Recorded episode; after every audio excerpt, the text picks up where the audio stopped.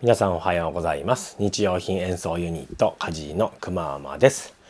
えー、昨日は、えー、YouTube ライブ配信でした。ご覧いただいた皆様ありがとうございます。えー、アーカイブ、えー、要するに記録録画が残ってますので、まだ見てないという方はぜひご覧いただきたいと思います。えー、昨日の配信だったんですけれども、まあ、あの全体的にはまあ楽しい内容になったと思うんですが、まあ良くも悪くもライブ感満載という感じでした。えー、冒頭の部分でね、えー、いきなりこう ビージーエム というか演奏のねカラオケ部分が鳴らなかったりとか、えー、最後のパプリカをやったんですけども、パプリカでも僕がもうオーバーヒートを起こして構成をなんかドッカンって間違えたりとかもうなんかねひどいそこひどかったですね。昨日はもう本当穴があったら入りたいっていう感じだったんですけども、そこに関してはね、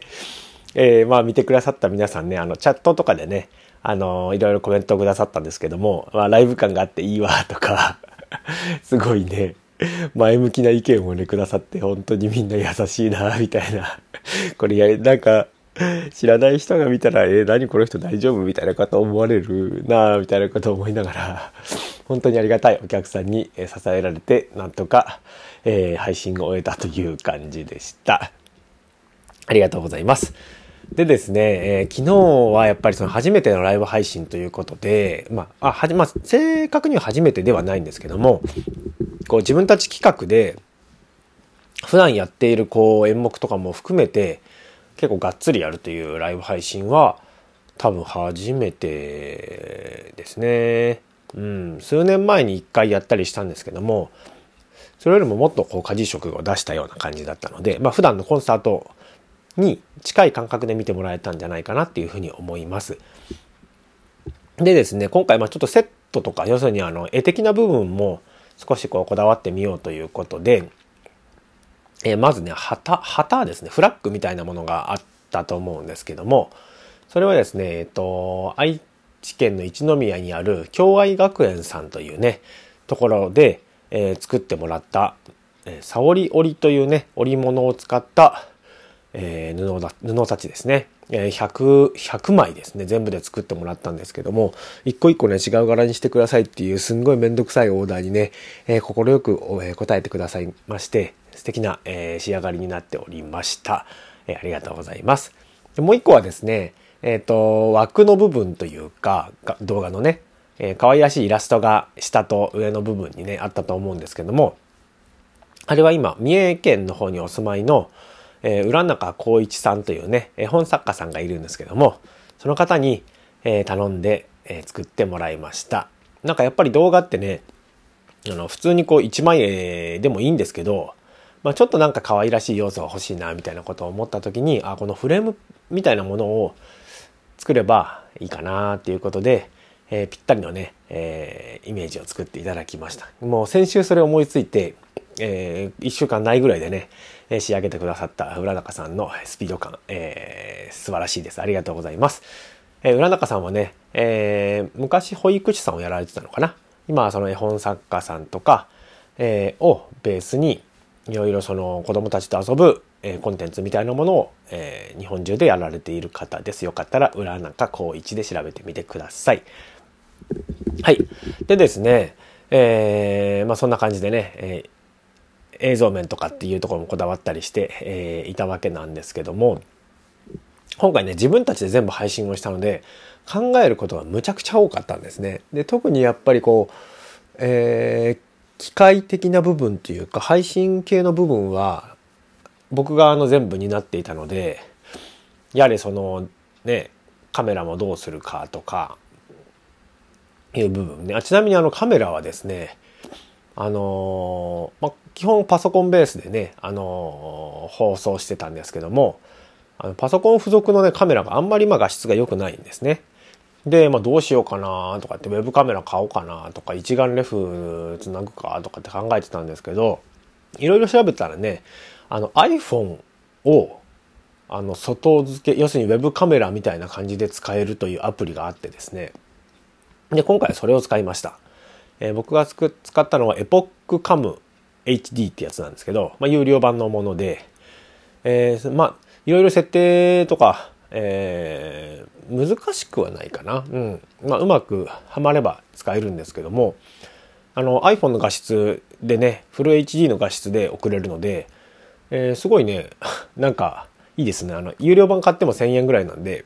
せんえんでいいウェブカメラが買えたと思えば、まあ、なかなかなもんだなということで、それを使いました。で、あとは何があったかな。まあ、それをですね、まあ、あの技術的な部分になるんですけども、 オービーエス というねソフトに上げて、でフレームとかくっつけて、えー、配信してたという流れですね。で、まあそういうことを考えたりとか、あとやっぱりこのネット配信って一番その回線のねスピードみたいのがすごい重要なんですよね。で、回線が遅くなってくるともうガッタガタの画質ね、音質になっちゃうんで、なるべくそれは避けたいみたいなことでね、あの回線の速さとかっていうのも考えながらどうやったらいいかなみたいな風に考えてたわけなんですけども、まあ、そんなことを考えながらね、あの配信をしてたらですね、もう僕の頭がパソコンよりも僕の頭がねオーバーヒートしてしまってちょっとだんだんバグってきた感じになるんですけども、でね、なんか普段の演奏とかだと、まあある程度こう決まった型のものをベースでやることが多いんですよね。で、やっぱりやり慣れてるものっていうのはあの必要以上に頭を使わなくていいと。で、それ以外のところにあの頭のリソースを割けるわけなんですけども、今回その運営実施する部分でねいっぱいこう頭の大部分を使っちゃったので、まあ、なかなかね、えー、飽和状態という感じでした。で、まあ自分もなんかちょっとあこれオーバーヒート気味だなみたいなことやる前から思ってたんですけども、あのー、普段の、ね、演奏の時は、まああのー、仕込み大体よんじゅっぷんとかでして、着替えをしてちょっと一息ついて、えー、本番に行くと。で、僕結構ね本番前に寝るんですよね。じゅっぷんとかだけでもごふんとかじゅっぷんとかね、あのー、特になんか朝現場が早い時とか、なんかちょっと今日頭がもやっとしてるなっていう時は一瞬寝るんですよね。そうするとなんか頭が一回リセットされてい い, いい感じでスタートするんですよね。あとはなんかたまに走ったりもしますね。なんか体を動かすと一回頭がそれをこうもうリフレッシュするような感じがあるんで、まあちょっと状況に応じてというか、うん、あのやったりするわけなんですけども、今回はですねちょっとあまりにパンパンすぎてですね、どっちもできなかったんですよね。で、やばいなと思ったら、まあ案の定あのエラーになっちゃったわけなんですけども、あの本番前のねそのルーティーンというかいうのかはすごいね僕自身重要だというふうに普段から考えていて、まあやれよって話だったんですけど、本当にねなんか自分の中でいい、ね、流れみたいなものは作っておくといいと思います。えー、おすすめはやっぱりその寝ることか、うん、ちょっとあの体を動かすことね。あと人によってはまあ音楽聴いたりとかっていう人もいるらしいんですけども、まあそういうものを、あのー、ルーティンとしてスタートするとなんかこうフラットな感覚でいられるというか、えー、いう気がしますので、まああのー、皆さんね、あのー、演奏される方ばっかりではないと思うんですけれども、えー、もしよかったら何かこうね、えー、どこかにやる出るという時は参考にしてみてください。はい、はい、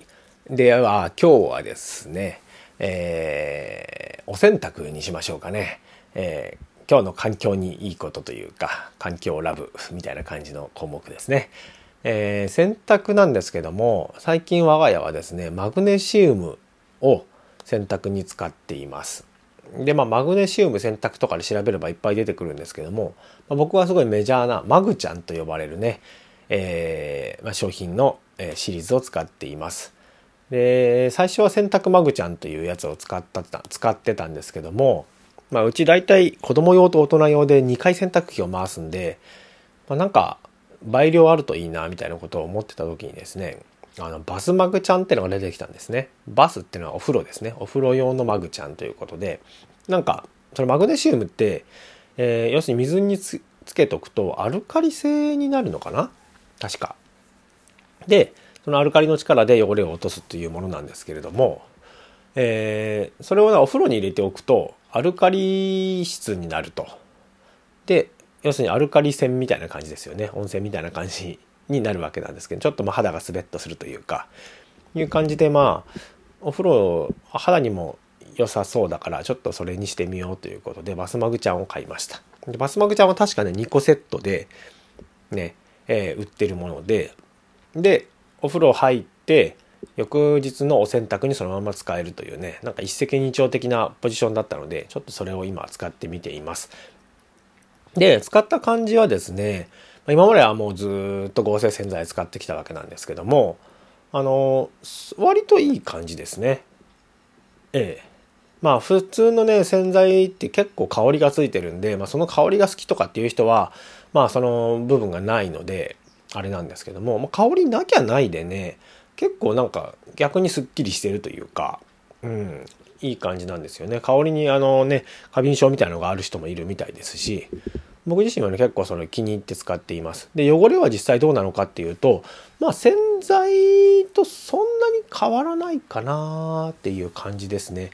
なんかやっぱりその漂白的な効果はそんなに強くはないので、どうしてもあの